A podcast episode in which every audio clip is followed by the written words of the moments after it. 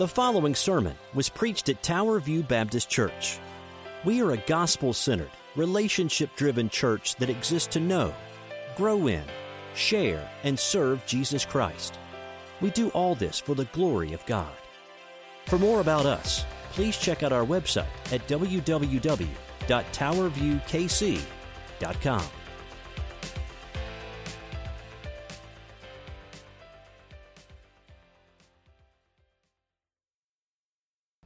Amen. Thank you, Meg, very much, as always. Thank you very much. I invite your attention to Ephesians chapter 1. Ephesians chapter 1 will be in verses 8 through 11 this morning. Ephesians 1, 8 through 11. Uh, we continue to work our way through the back to the basics. That's our theme for the year. Uh, this quarter of the first half of, or first quarter of the year will be through the attributes of God. What is God like? Who is He like? And ultimately, what is He not like? And we'll go through that time at that point. I just want to say it is a privilege to preach the word each week. Uh, I, I can't tell you how many times it is an honor. We go home and think about this. Friends, it is really a privilege to be up here to hear the word of God. And I pray that as you listen each week, that as you take notes, if you're a note taker, that you take some time to really pray through, Lord, use these notes in my mind. If you're like most and you're just an audio learner, I pray that the 5% you remember after the sermon sinks in really well. Amen? And that's true. But we are so grateful you're here today. It's a privilege to be here with you. Um, you know, we've been going through this, this series the last three weeks or so. It's hard to believe. Uh, but this week's especially is one that I think in America has a hard time really taking root. Start my timer here.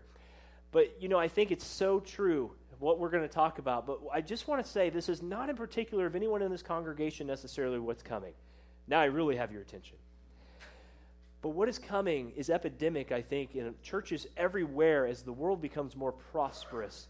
And I just want you to hear these words because it really goes to what we're going to look at in Ephesians chapter 1. But how many of you have seen these two pictures before? Maybe you've seen these up on the screen the four spiritual laws and the purpose driven life.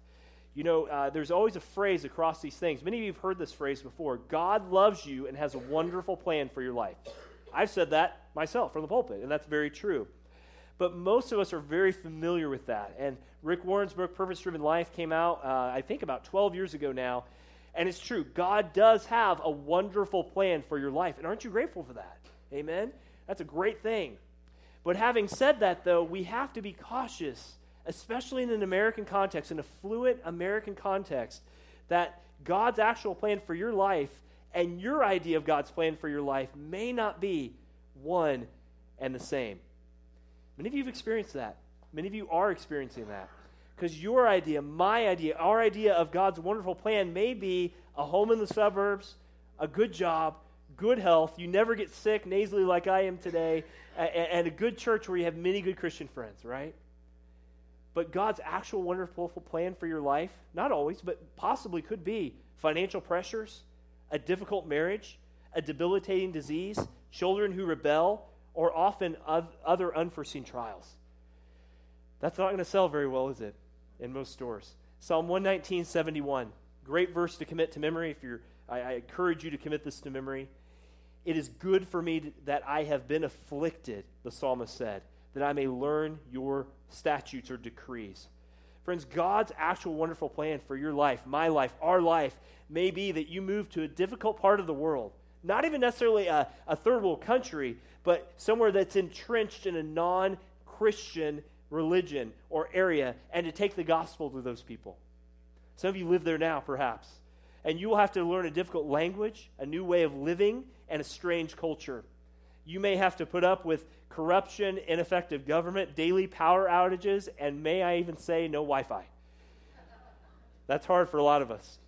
And there you could even deal with lack of medical facilities, lack of modern medicine, and the opposition from the local people. You could have difficulty rearing your children and educating them. And, and although you're serving God in a, in a difficult place, your family could come down with disease or other trials. Wow. That's hard, isn't it? Told you, this doesn't work very well in most American contexts. But, friends, while people here are building equity in their homes, and that's not a bad thing, retirement portfolios, or cruising America's national parks and RVs, you may be called to not have your own home, and your retirement portfolio may not have any substance whatsoever. That may be God's actual wonderful plan for your life. I think of the Pony Express riders. I don't know if you're a history buff. I love history. Remember those old Pony Express riders? You guys remember those signs? If you're willing to risk death, if, you're, if you have no family, you guys been up to St. Joe before or seen the Pony Express Museum? Some of you guys? You know, what did they say? We want people who are willing to lay it all on the line. That may be the wonderful plan on your life, but the question is is that the kind of God you want to serve? Is this how you view God's character? You say, Darren, that, you're a Debbie Downer today. Well, guys, let me just tell you this way. This is the big idea. This is such a back to the basics truth. God's plan is for His glory in this world, not for your ease or my ease or our church's ease or easy living. Rick Warren's A Purpose Driven Life is a phenomenally popular. As long as you understand it from God's perspective, that's up on the screen, it makes perfect sense. But if you do like most people have done, and Warren necessarily didn't do this, but if you tweak the message a little bit, then you use God to help you reach your goals and you have a perverted biblical message. Do you see the difference? How easy a twist can make it. But if you understand that God's purpose for your life, Christian, here today is not a great 401k, although it's not sinful to save for retirement, you should. It's not bad to take a vacation. Please take a vacation. But if you remember that it is all about God's glory in this life, then that changes your perspective on most things, doesn't it? It really does.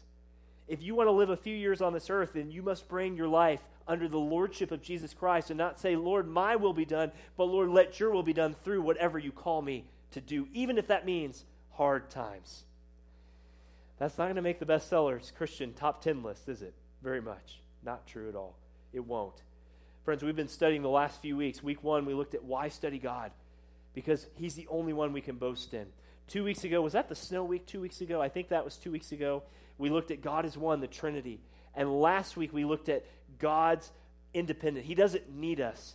So why talk? Eh, if God doesn't need us, if, if, if this could be the wonderful plan for my life, is this really hard Christian life, then why even try? Because God does have a plan for you, and here it is. Here's our purpose today in Ephesians God's plans and purposes. Friends, we're going to see, first off, that God has a plan for all time. And the second point, in His grace and wisdom, God has given us knowledge and, and wisdom to know that plan. And here's the awesome part this is why we are a gospel centered church. That plan is completely, totally, and, and it, it, utterly, if you want to use the cow joke thing, utterly in God's plan summed up in Christ. And you know what it does for us? Fourthly, we'll see in the verses, it leads to submission. Wow. Guys, is your gospel here today? Is your God here today one that magically bestows upon you whatever you wish Him to? Or is He the one who you can say, Lord, I don't know if I'm going to have all the latest gizmos. You might be, God, you might have me be like the pastor and have the same smartphone for four and a half years and it finally dies and you get a new phone. I don't know. Friends, what it is. It may be your your life is completely different than how you thought about it. But, friends, I'm here to tell you today if you follow this God, your life will not be easy, but you have the presence of the one who can only go with you everywhere. And I don't know about you, but that is the greatest blessing to me, is that he goes with us. That's where we're at this morning. Will you join me in standing for the reading of God's word if you're able? Uh, we'll be in uh, the book of Ephesians. And I pulled out the Pew Bible today just as a reminder to let you know that we do have these available. We're on page 976 in the New Testament. We're reading out of the ESV version this morning. Ephesians chapter 1. Paul writes this. We're, we're cutting in mid sentence here. Which he, that's God, lavished upon us in all wisdom and insight, and making known to us the mystery of his will according to his purpose, which he set forth in Christ, as a plan for the fullness of time to unite all things in him. That is Christ. Things in heaven and things on earth. In him, that is Christ, we have obtained an inheritance, having been predestined according to the purpose of him who works all things according to the counsel of his will. You know, I think it was, uh, I think it was D.A. Carson, one of those smart, smart guys that said, if we could take out the whole Bible and only have one section, he would take this first chapter of Ephesians right here. Because, friends, this is where it's all about. This is God's plan who is this God? What does he have planned? That's what we're going to look at today and how you and I and our church fits into that plan. Let's go before the Lord as we pray. Father, we come before you today knowing, trusting, and believing that you are the all sufficient, all knowing, all planning God. Father, I thank you that you often give us so many blessings. Father, many of us here most of us, I think all of us, have a roof over our heads. Thank you for the simple blessing. I think of Richard, who always prays at prayer meeting, just thank you for the roof that we have. Father, how often we, we take that for granted. Father, thank you that you've given us, even through hard times, the ability to know you as you are. Father, thank you that it's not drudgery to follow you, but it is absolute, pure, unobtainable joy that is only found through the gospel of Jesus Christ.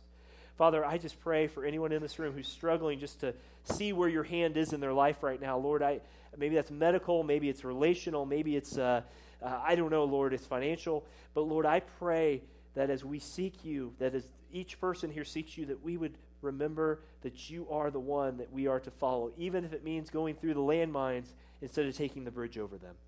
Father, you are sufficient. We thank you for that. Thank you for your word this morning. May you bless the reading, hearing, and doing of your word, we pray in Jesus' name. You may be seated. Thank you, guys. Thank you very much. You know, this is a, I'll be honest with you, this is a very tough passage to, to preach through because there's so much you could go through here. Uh, there's so much you could say. But, friends, I just want you to know that God does have a comprehensive plan for this world. I hope that excites you this morning. I hope you're, you're excited that God does, does, doesn't wake up and say, ah, what are we going to do today, world? And, and you fill in the blanks. I'm glad that is not our God. That can work for most people, especially college students, but it doesn't work when it comes to the God of the Bible. Amen? That is our God. First thing I want you to see God has a plan for all time. And God has, the first subpoint here is God has a plan and he has the ability to carry it out. I'm going to read through some scriptures. I just want you to jot these down and look them up later if you want to take down the reference. First is Job 42 2. God says, I know that you can do all things and that no purpose of yours can be thwarted. you imagine if you set a plan and no one ever stopped it?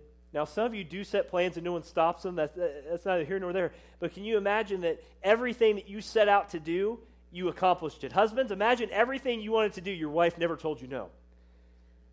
Wives, imagine the opposite. Every shop, if you're a shopper, you wanted to go shop at, and you got to shop and spend and get everything you wanted at all time. No one could thwart it. How would you feel? Feel pretty good, wouldn't you?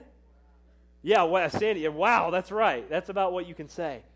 Friends, how much more, in a godly sense, this God has a plan. He's going to stick to it. Psalm 103:19. Psalm 103:19. The Lord has established his throne in the heavens and his sovereignty rules over all. Psalm 115:3. But our God is in the heavens and he does whatever he pleases. Don't let that scare you. Our God does whatever he pleases according to his perfect faithfulness, according to everything. Remember, as we study who God is, we are not piecemealing together little attributes here, little attributes there. God's love is not greater than his faithfulness. His, his justice is not better than his, his mercy. They are all equally balanced together. And that's why we can say amen, because he does whatever he pleases, is a comfort to you, because it's balanced out with all of who he is. Daniel 4, 34 and 35, Nebuchadnezzar. Uh, you remember, remember the story? Nebuchadnezzar was humbled, and, and God had him say this prayer after his humbling. Nebuchadnezzar, for God's dominion is an everlasting dominion, and his kingdom endures from generation to generation. All the inhabitants of the earth are accounted as nothing before him. But he does according to his will in the host of heaven and among the people of the earth, and no one can ward off his hand or say to him, What have you done? If you're not a Christian here today, if you believe, eh, you're, we're so grateful you're here, but this is why we preach the gospel every week, church.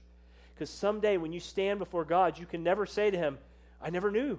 God, I, never knew about this. No one can say to you, God, why did you send someone else to hell? Because what can we say except God is God? He's just. He's given us every opportunity here on earth to hear the gospel.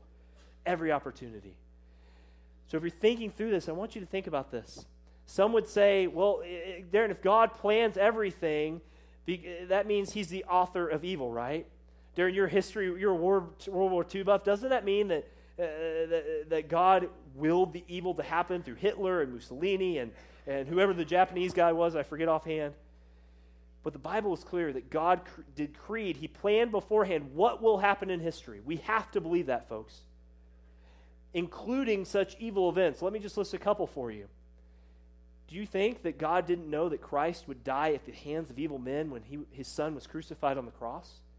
Yeah, he was. God willed beforehand, planned beforehand the crucifixion of Christ. See Acts 2 and 4 for that. And also for you end time buffs, he also sets up the rise of the Antichrist. Now you say, Darren, what's the time? What's the year? What's the date? Are you amill, pre mill, pre trib? Are you left behind, Darren? Are you somewhere in the middle? What are you? Friends, here's what I know Jesus is coming back. He's coming back visibly. He's coming back literally. He's coming back just as he says he would. He's coming back in all power, and that's what I believe. You can slice and dice it at the. If you go to Midwestern Seminary here on a Monday morning and ask 20 seminary students when Jesus Christ is coming back, what's it going to look like? You're probably going to get 20 different opinions. I'm just being honest with you, but we do know those basic truths. At the same time, though, know that God has planned beforehand what will happen in history, but God is not the author of evil. 1 John 1 5. God declares, Isaiah 45 7, that He is the one forming light and creating darkness, causing well being and creating calamity. I am the Lord, He says, and I do these things. What about Amos 3 6? Amos says rhetorically, if a calamity, if a disaster occurs in the city, has not the Lord done it? God declares to the prophet here, He says, He's raising up evil, the, the, the, the Chaldeans, to discipline His people Israel. Say, Darren, this isn't the God I want to follow. Friends, what you need to know is that God is sovereign over evil, yet He's not the author of evil. He's not responsible for it. You and I still make real choices that have real impact. That's a good thing. We do. But you have to know that if God did not plan, did not know these things, then He ceases to be God. Do you see that? If God does not have a plan and He can not carry it out or will not carry it out, then we're just worshiping some images on a screen or, or something like that. Christian, that should give you great hope that nothing you're facing today ever surprises who God is in the future. God does not have a plan B for your life, Christian. He's always had a plan A. And the question is are you seeking Him or are you trying to run off on your side? That's the truth of the matter right there. So God has a plan. God plans, secondly, second subpoint here, God plans according to His own good pleasure. Look back at verse 9 here in uh, Ephesians. It says, He makes known to us the mystery of His will according to His purpose. According to His purpose. It's a good pleasure purpose. This is the same prayer that Jesus had when he was in the garden. He said, Not my will, Lord, but your will be done. It refers to the fact that God does what he does simply because it pleases him to do so. Wow. But, guys, this does not mean you're a robot. We said this last week. This does not mean you're Pinocchio, although some, I told you last week you can joke at my nose size. My, my family does. I have a Pinocchio nose. That does not mean, though, that God knows everything that you are a puppet on a string at the beck and call of who God is. But you have to know that God does not determine his plan based on anything outside of himself. God is completely content, we learned a couple weeks ago, in himself. He doesn't need our help, yet he allows us to be helpers to him. Also, God did not look down through the corridors of time and make up his plan after he saw who would reject or see him. Friends, we believe that God did not base his choice on anything in us because, friends, what does the Bible say? Romans 3 there's no good in us, no, not one. There's none who seek after God. But aren't you grateful, Christian, that despite who you are naturally, despite who I am naturally, that God saved us despite us?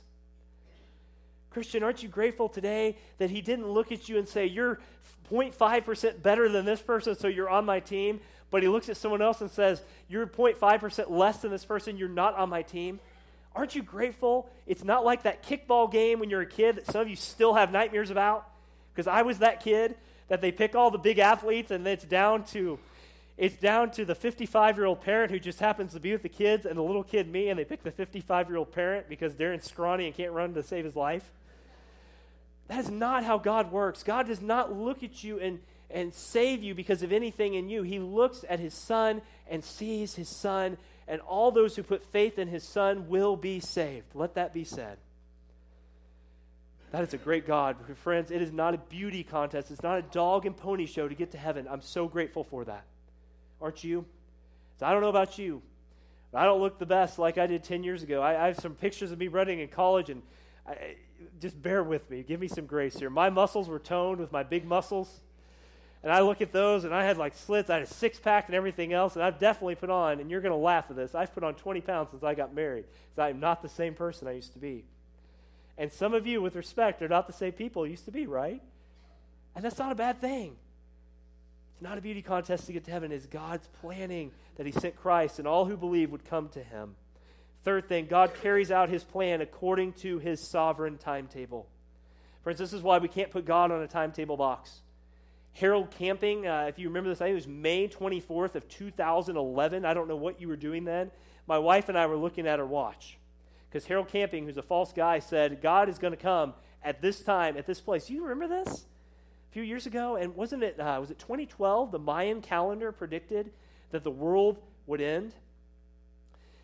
Well, the world ended two weeks ago for some of you Chiefs fans still sultering over the Chiefs' loss.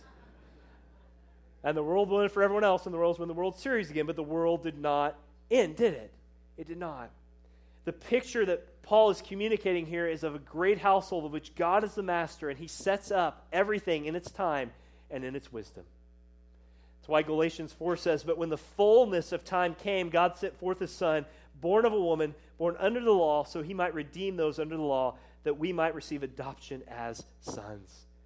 Friends, I am grateful that God brought the Savior into the world, Christ, at the perfect timetable. He promised to send him after Adam and Eve fell. But at least 2,000 years passed between that time, most likely, and before God chose to call Abraham out. And then from Abraham, of course, what happened with Israel? They were like uh, the mamba at the uh, uh, Worlds of Fun over there. They went up and down, and they loved God one day and hated him the next. And God sent them judges and prophets and all these people. And, and after all that, almost 2,000 years after Abraham, Christ comes. But know this was God late? No. Was he early? No. Was God right on time, congregation? Yes. Why don't we trust Him more? Some of you are praying for so many things in your life, and most importantly, things that are right there. But I want you to know God sent His Son at precisely the exact time that His divine plan had. Friends, He is in charge, this God of the Bible, of history, and no evil tyrant, no bad political candidates, no disobedient nation, no sports team, no bad child, no anything can thwart his plans, and how excited that should make us. Friends, how exciting it is to know that God plans all things. He's never late. You can trust him, and he's never early. Don't rush him. He is this guy, this God. Cooking story for you. This would probably be me, but there's a story that came out recently of a man who had a New Year's resolution to lose 2,000 calories a day. That's what you're supposed to eat a day. So I don't know if he ate or not, but this is his story. So yeah, basically, the guy, he ruined a whole batch of brownies by leaving them in the oven too long. Guilty as charged. Still do that. And he'd been bragging about, he brags about all this news article about how he burned 2,000 calories without even going to the gym each and every time. It's terrible, I know. Friends, I just want you to know God's timetable is never burnt. It's never before, it's always right on time. Christian, can I just encourage you today? Seek after this God. Politicians will fail you, pastors will fail you. Yes, even pastors will fail you, but God won't. He's always there. And the truth gives us encouragement and hope, especially when we see frightening international events.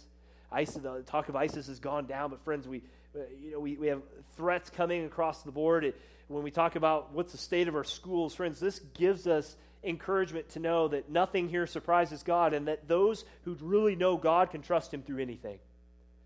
Some of you are facing family medical things that are really daunting. You have family members that are very deep in the throes of life and death. You can trust Him. Some of you are facing some serious uh, marital issues where you really have to ask the question is God still in charge? And yes, He is. But God is still in charge, and He does not allow anything to disrupt His plan. Pray, pray, pray. Trust, trust, trust. This is our God. Let's go on to the second point. God has a plan for all time, but here's the kicker God has given us, in His grace and mercy, wisdom and knowledge to know this plan. Look back at verse 8. Pardon my uh, sniffles here. Look back at verse 8. Which He, that's God, lavished upon us in all wisdom and all insight. Friends, we need to understand several terms here. This word wisdom is a general term that refers to the understanding of the true nature of things. Insight refers to practical discernment to live your life right each day. In the context here, the idea is basically this. I'm going to uh, say it this way God has given us the wisdom we need to get his plan in ourselves and to live it out each day. That's why the first application point for you in this is if the world doesn't seem foolish to you, then the gospel hasn't become the wisdom of God to you. Because, friends, if you're a Christian, this world is foolishness, isn't it? It really is. If you think about it, I mean, you, we don't worship, you know, you don't see someone down at uh, Zona Rosa, or I don't know if they do this, I don't think they do, but you don't see someone down at Zona Rosa carving out little wood idols to sell in the marketplace so people can bow down and worship them, do you? But if you listen to all the pundits out there, they say, We are as farthest along as we've ever been in humanity. We're the, the best time of ever in human history. Have you heard that before? Some of, you know, medically we're doing great, scientifically we're doing great, but if you're a Star Trek fan or Star Wars fan, we have not gotten light warp speed down, so we're not quite there yet. Friends, we live in a culture that's foolish because we think by these things we can be better than the last generation. I'm telling you, if you're a Christian, if this world is not foolishness to you, then you may not understand what God's plan is. Because, friends, anything outside of Christ is foolishness. Is foolishness. That's why it says that God, in verse 9, God made to, known to us the mystery of his will. This mystery here is not some guarded secret. It's not the Fort Knox of theology. It's not a mystery religion. It's not vague or nebulous. Rather, what it means is this this mystery is that God would take people like you, people like me, all across the world, red, yellow, black, and white. We have all become, through Christ, now precious in his sight. What a great thing that is. God has graciously revealed to us that we could never have figured out that only in Christ is there salvation. That is his plan. That is his plan. 1 Corinthians 1, Paul contrasts the wisdom of the world with those who don't know God with the wisdom that God displayed at the cross. And in 1 Corinthians 2, Paul said, Yet we do not speak wisdom among those who are mature, a wisdom, however, not of this age, nor the rulers of this age who are passing, but we speak of God's wisdom in a mystery, the hidden wisdom which God predestined before the ages to our glory. Friends, let me just say it again. We do not believe, as some believe, that God just woke up, was super surprised by what happened with Adam and Eve. Oh man, they disobeyed me. What do I do now? And conjure up a quick plan and spit it out. We believe that God has known before the ages of the world that Adam and Eve would fall, but eventually through the lineage of Adam and Eve would come one, Christ, who would save us from our sins. Do you realize that I'm not against history, but do you realize that most of the people that you may listen to on the History Channel, most of the people on, what's the, uh, uh, Discovery Channel, is that it? And some National Geographic Channel, the Bible experts, don't believe that God could have known anything. And if it happened to work, great. And if not, well, that's I just got paid a big stipend to help speak some false words on a show. Friends, I'm not saying you shouldn't watch those things. You should know what the opposition is saying against the Bible, but know that God's plan has been set for all time and it's been founded in Christ. Amen? Friends, here's the second application point. We want wisdom, and so here's how it works God puts us in situations where we don't know what to do, and through them we might become wise. Friends, even though God has given us wisdom and insight into the mystery of His will, such wisdom and insight is not automatic. I think most of you would agree, especially you older saints would agree, that you are not as wise, or you are wiser rather today than you were 30, 40 years ago. Would you agree with that, some of you older Christians? Are you grateful for that? I hope so. I hope that as we spend time here, as the Lord keeps us here prayerfully over many, many years, that God grows me in my preaching ministry to bless you. And like, like Blake and, and, and, um, and Matt, I, I had to think about Matt's name for a second. But, friends, I pray that you know that sometimes God puts you in super hard situations so that you might know there's nothing left but Christ and Christ alone in your life. Sometimes it takes the floor falling out, doesn't it, in your life for you to know and trust that God is sufficient to meet all your needs, to meet all our needs. And He is. This God has a plan for the ages, and He's graciously given us the wisdom and insight to know this plan. Let's move on to the third point. That's a quick point, but let's go on to number three. God has a plan for all time. In His grace, He's given us wisdom and knowledge to know that plan, and that plan is summed up, is totally summed up in Jesus Christ. Now, many of you may not have that word here, but uh, if you look back at your text, the word sum up means to bring together or gather up in one. It implies that things were before in disharmony or disarray. It was a mess before. But the idea here is that God is bringing together these pieces that are just kind of going crazy and will be now renewed and unified under the lordship of Jesus Christ. You know, some, someone at, well, I won't chase that rabbit. We'll save that for another time. If you want to do an Ask the Pastor whether there are dogs in heaven, you can ask that pastor question. But let's just say this. Friends, all creation someday will be renewed. Everything. Read Romans 8. Everything that God has created someday will be renewed. Someday will be renewed. I, I'm just going to show my youth pastor here, old youth pastor skin. Some of you remember that song? It's a big, big house, lots and lots of room. Some of you know that song. A few, few uh, people are saying that. You know, friends, here's the thing. We don't know exactly what all will be in heaven, but one thing we do know is that Christ will be there, right? And whether we have a big, big house or a big, big shack or a big, big backyard, I don't know. Whether we play football or whether we eat food all day, the one thing I know is that it has been finally, completely summed up in Jesus Christ, right? And that is what it is. Do you want the Bible in one sentence? Here it is. The Bible in one phrase it's God's kingdom through His covenant for His glory through Christ. Everything's going to relate to Christ. Will there be dogs in heaven? Boy, um, let's have that talk another time. Will there be PlayStations in heaven? I was asked that by youth one time. I don't know, but I have a feeling probably not. Will there be cars in heaven? I've asked that, been asked that before. I have a feeling probably what? Probably not. If we're surprised, we're surprised. But, friends, what I want you to know, we said it so much here over the last few months, but please know this. It is all about Christ in heaven. It is all about Christ. It's all about Christ. And if that offends you, I'm sorry. I don't mean to bring offense to you with that, but I just want you to know that our salvation will be perfected one day. Christian, these struggles that you have right now with the world and your sin will be eradicated in Christ. You'll have eternal rest from conflict. I'm so grateful. I am looking forward. Can I just say this? Look, we have distinctives as Baptists, and we need to hold those distinctives to a certain degree, but I am grateful that God is not just a Southern Baptist. Look, we have to be very clear on what salvation is. We have to be very clear on what the Bible says. We have to be very clear on those things. But, friends, I am grateful that salvation is not found in the southern, just in the Southern Baptist Church. Amen. Now, where does it? Where do we draw that line? That's a whole sermon for another time. But what I'm saying is this: everything of God's plan has been summed up in Christ. That's why, as a church, we don't need to put the blinders up. We don't need to barricade the door to keep everyone out and just have this homogenous group of people. Because the church is represented by every tribe, every race, every nationality, and it is summed up in Christ. This does not mean, as some teach, though, let me be very clear here. This does not mean, as some teach, with respect to our friends in Unity Village, about 10 minutes from our house where we currently live, this does not mean that everyone will come to know Jesus Christ. Have you all ever heard of the term universalism before? Universalism. It basically teaches that no matter where you are or what you believe, no matter what you've done, whatever, that as long as you die, you go to heaven. Friends, that is where Tom and Jerry cartoons got the wings on the angels. If you if you want to say such a thing.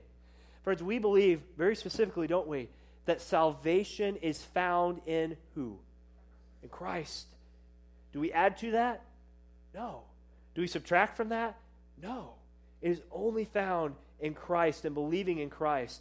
Every day, as Matt read, every knee will bow, every tongue will confess that Jesus Christ is Lord of heaven and earth, whether that's willingly or forcibly, according to Philippians 2. That is what will happen. I was, at, I was talking with, I used to meet with, um, I can't think of his name right now, it doesn't matter, but the gentleman who runs the Unity Temple on the plaza. Uh, former used car salesman, that's always a, a tricky trade.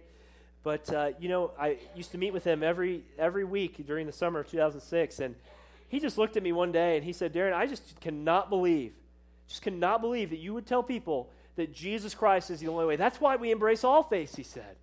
You can believe what you want, but as long as you believe it sincerely, then you clearly must have enough to go to heaven or nirvana if that's your thing, or, or if it's a, uh, you know, if it's Field of Dreams and it's a baseball uh, diamond in the sky, if you build it, they'll come. He just basically said, doesn't matter. Why are you so narrow minded? Why are you so bigoted? He said, What denomination are you? I said, I'm Southern Baptist. He said, Ah, that's the problem. I said, No, that's not the problem. The problem is the Bible says something than what you're teaching, and both of those can't be right. I don't know about you. I am grateful that the Chiefs and the Patriots, I, I wanted the Chiefs to win, okay? But, friends, I'm grateful that the Chiefs and the Patriots didn't say, we tied, we're both going to win, and there's not going to be a champion in the Super Bowl. Aren't you grateful the Royals just didn't bow down and say, Mets, let's do this together? Sounds silly, doesn't it? But, friends, when it comes to who Christ is, we can't say there's going to be multiple winners of this thing called religion. It is either Jesus Christ, crucified, risen from the dead, or it's nothing, isn't it? It is summed up in Christ. That's why you'll see that first thing on the screen God's kingdom through his covenant for his glory through Christ. The second thing I want you to see is God must often empty a church before he can fill it. Friends, a lot of churches uh, are dying today because the gospel has died in that church years ago.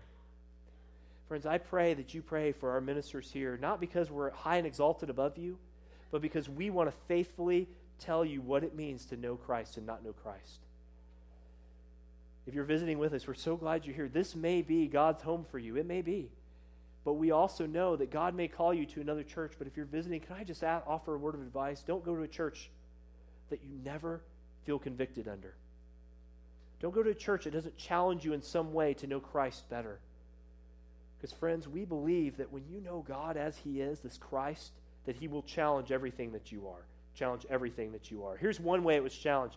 Adam, go ahead and throw this picture up on the screen. How many of you have ever been Sunday school teachers before? Of any level, all the way up to high school, all, every, adults. You know, I love Sunday school. If you're not in Sunday school, uh, Dave Williams, this is our Sunday school plug right here. If you're not in Sunday school or small group, see Dave Williams. Dave, you want to wave your hand back there? It's Mr. Dave Williams. He'll get you hooked up. He's a great man. Love his leadership. But Dave Donaldson, who writes a curriculum for Lifeway, wrote about a Sunday school event where he asked the teacher, uh, he asked uh, as a teacher, the young children, if they wanted to go to heaven. And of course, what did every child's hand do, guys? Be honest. What, do it with me. Let's do it. You ready? One, two, three. Hands up. That's right. Everyone but a girl named Susie. And Donaldson, Dave Donaldson asked us, she said, Susie, why don't you want to go to heaven? And, and with a child's innocence, as only a child could say, nodding her head up and down, she said, uh, Yes, I want to go to heaven, but I don't want to go with these people over here. Some people really erode heaven's appeal, don't they? Friends, the mystery of God's plan through all the ages is that everything would be founded in Christ, and that includes the church. This is why we send missionaries, because God doesn't know a certain, unlike what Hitler taught, God does not know a certain economic or race class. He knows only those who know Him through faith in Christ. The bottom line of Paul's theology is this all this should lead us to a point. God's plans are here. Let's go to the fourth and final thing. We'll end here. God has a plan for all time. God, in His grace, has given us wisdom and knowledge to know this plan and God's plan is summed up in Jesus Christ. And fourthly, what does this mean for you practically? For us practically? God's plan leads us to submission, to submission. Friends, when we understand God's eternal purpose, it will lead us to submit to Jesus Christ as Lord over all. You know, you've heard us say this phrase from diapers to decisions. We want Christ to be Lord over all.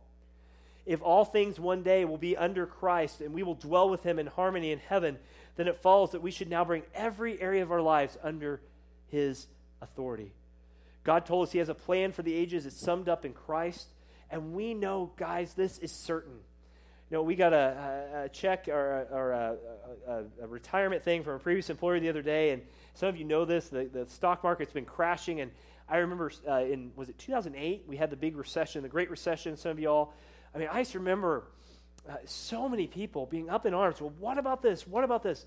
What about this? What about this? Friends, I don't know. But if God crashed the stock market around you and you lost everything, if this church doors had to close, could we still be Christians? Yes. I know that sounds so drastic, doesn't it? But really, the, the, the truth is, we know that God will accomplish his purposes. And whether that means greatness for us or that worldly greatness or, or that means we are humbled to our knees, those of you who've been around Tower View for a long time, let's go back to 2001. I am so grateful for the leadership of the pastoral staff. Uh, Deb, I think it was 2001 when you guys were down to, what, 30? Down to about 30, 25, 30 faithful saints. Aren't you grateful that God's plan wasn't to shut the doors at Tower View? But by His grace, it has been led up and to know Christ more and more through the years. Isn't that an amazing thing? What should that make us do? You know, most church experts 10 years ago would say, just shut the doors, be done with it, stop it. I'm grateful that someone stood up and said, No, we are going to preach the word here and keep it going because this neighborhood needs to be reached in Jesus Christ. Friends, every knee will bow someday, and we can trust Him. It should lead us to submission. How should it lead us to submission? At least four quick things. First, it should lead you to submit to Jesus as Lord of your thought life. To Lord of your thought life. Romans 12, you must be renewed by the renewing of your mind. When sinful thoughts pop in your mind like a, a, a, a pitcher throwing a fastball, you must turn from them and enthrone Jesus as Lord. It takes discipline to do that.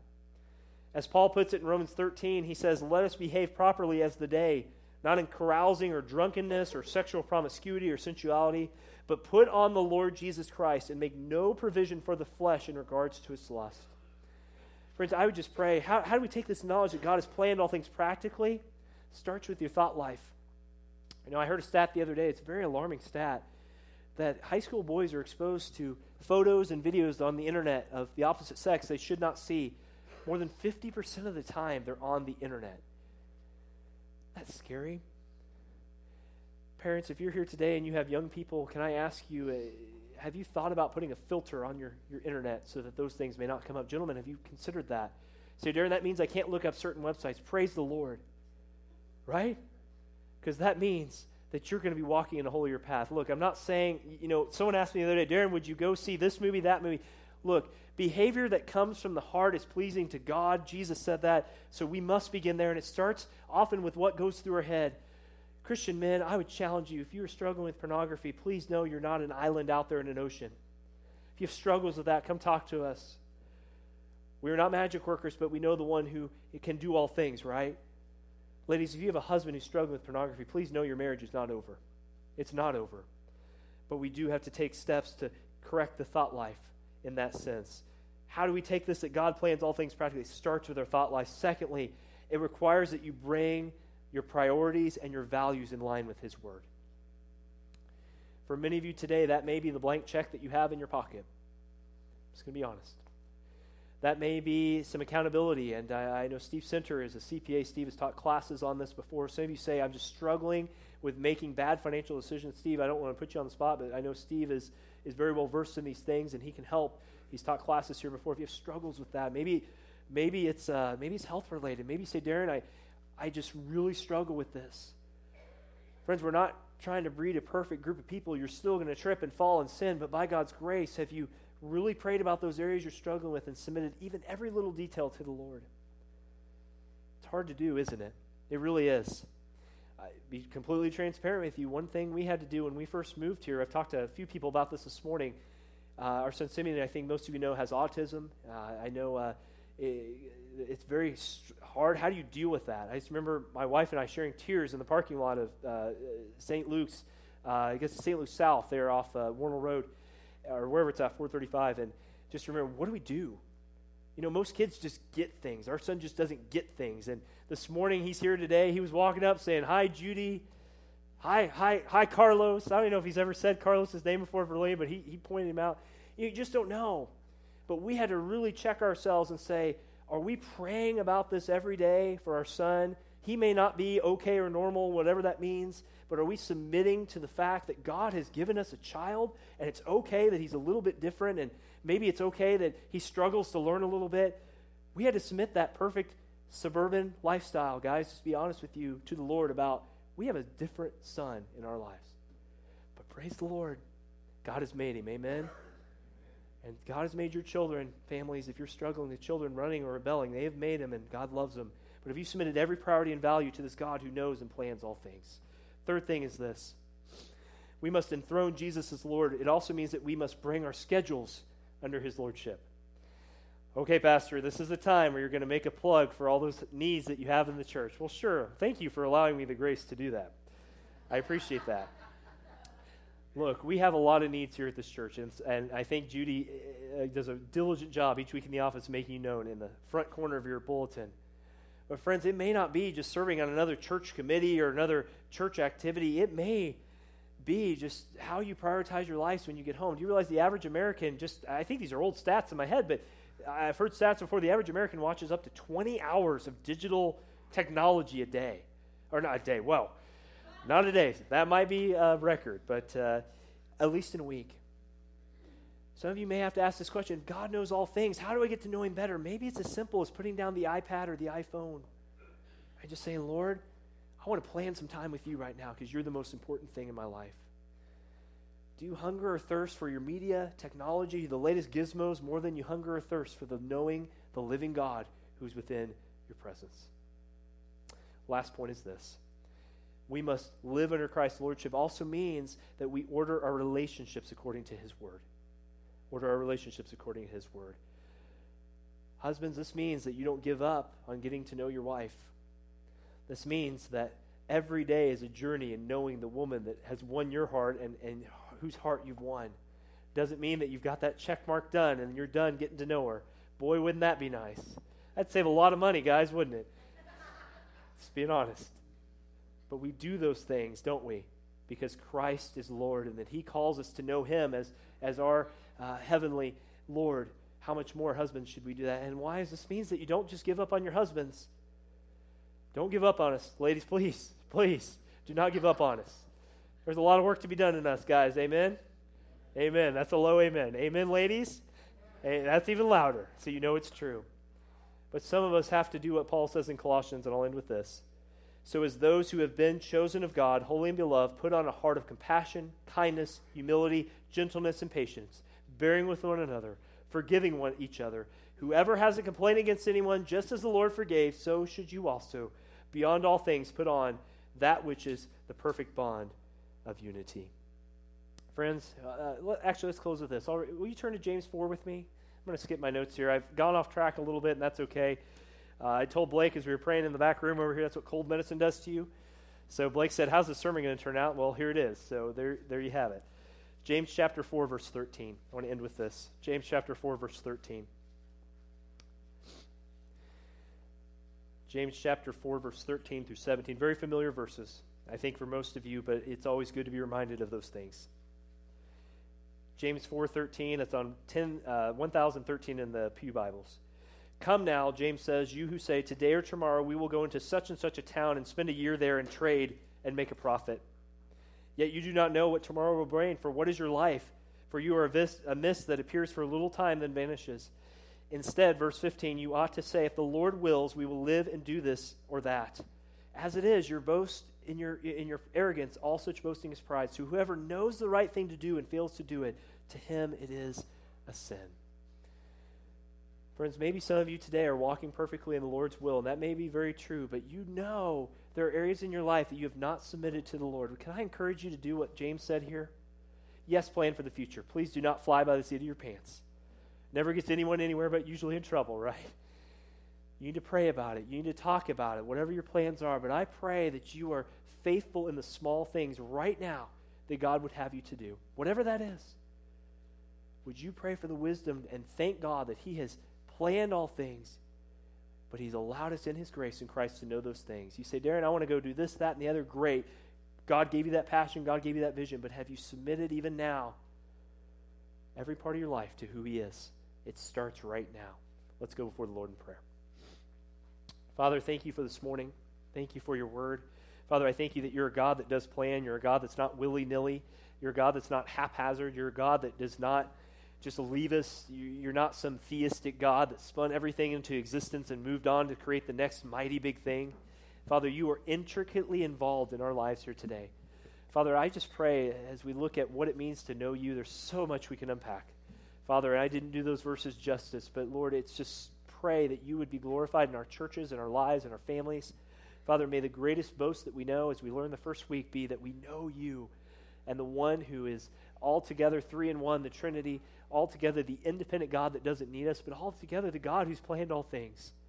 Father, we pray that in all wisdom that you would give us grace to know your will for our lives.